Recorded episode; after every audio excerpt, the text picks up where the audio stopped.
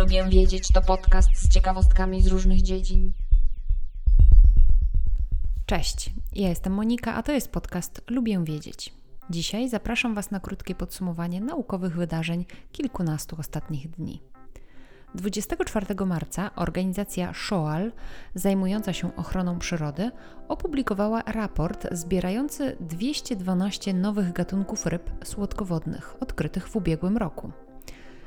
212. Ten raport pokazuje, jak różnorodne są gatunki słodkowodne, no i może dawać do myślenia, że w jeziorach, rzekach i na terenach podmokłych jest jeszcze wiele do odkrycia.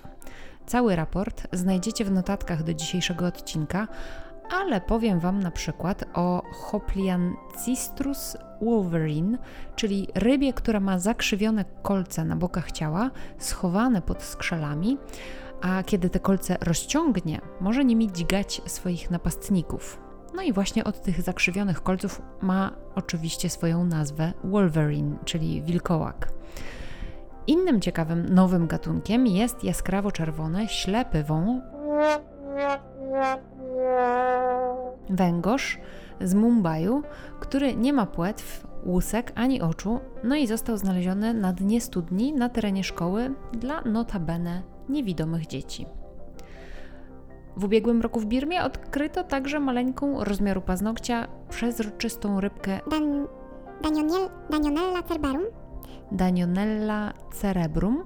Samiec tych rybek umie wydawać bębniące dźwięki, najprawdopodobniej poprzez stukanie cienką chrząstką o pęcherz pławny, co jest stosunkowo nietypową formą komunikacji dla tak małego stworzonka.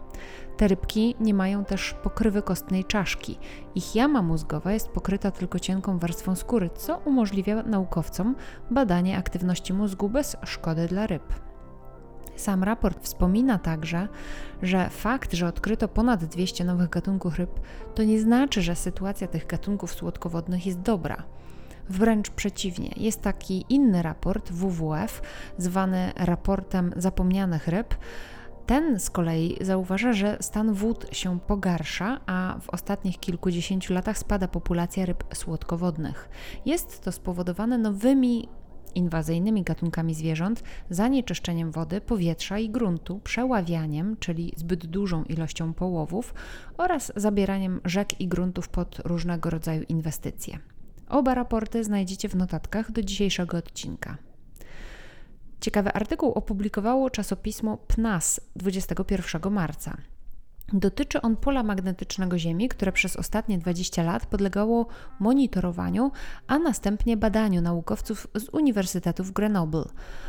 Okazało się, że co 7 lat występują na wysokości równika swego rodzaju fale magnetyczne i na razie nie jest znane ich pochodzenie i przyczyna ich powstawania, ale na pewno naukowcy będą je nadal badać. No i na pewno zbadać chcą, dlaczego te fale magnetyczne występują z taką regularnością co 7 lat.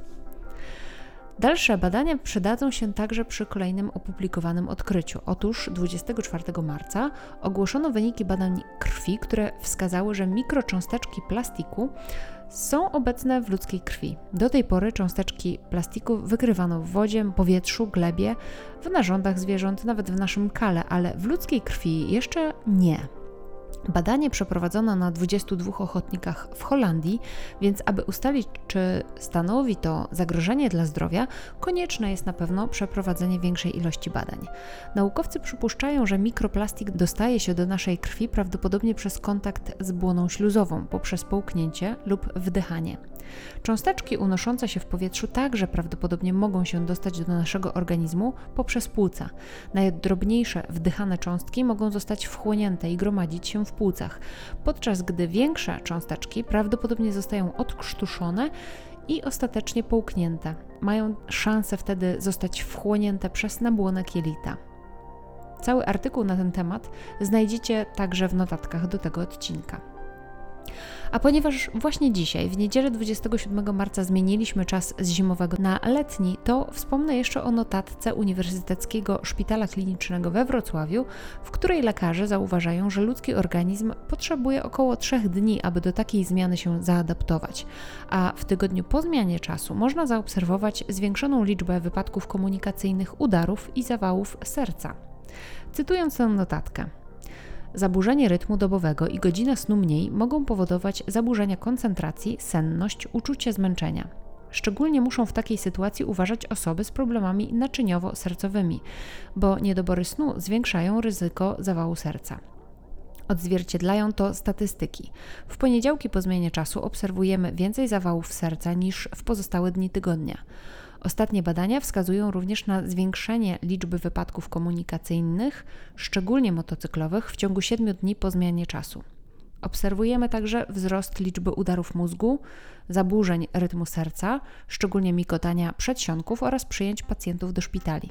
W związku z tym Amerykańska Akademia Medycyny Snów w wydanym w 2020 roku stanowisku zaleca zniesienie sezonowych zmian czasu na rzecz czasu stałego, całorocznego. Ciekawa jestem, czy doczekamy brak zmian czasu.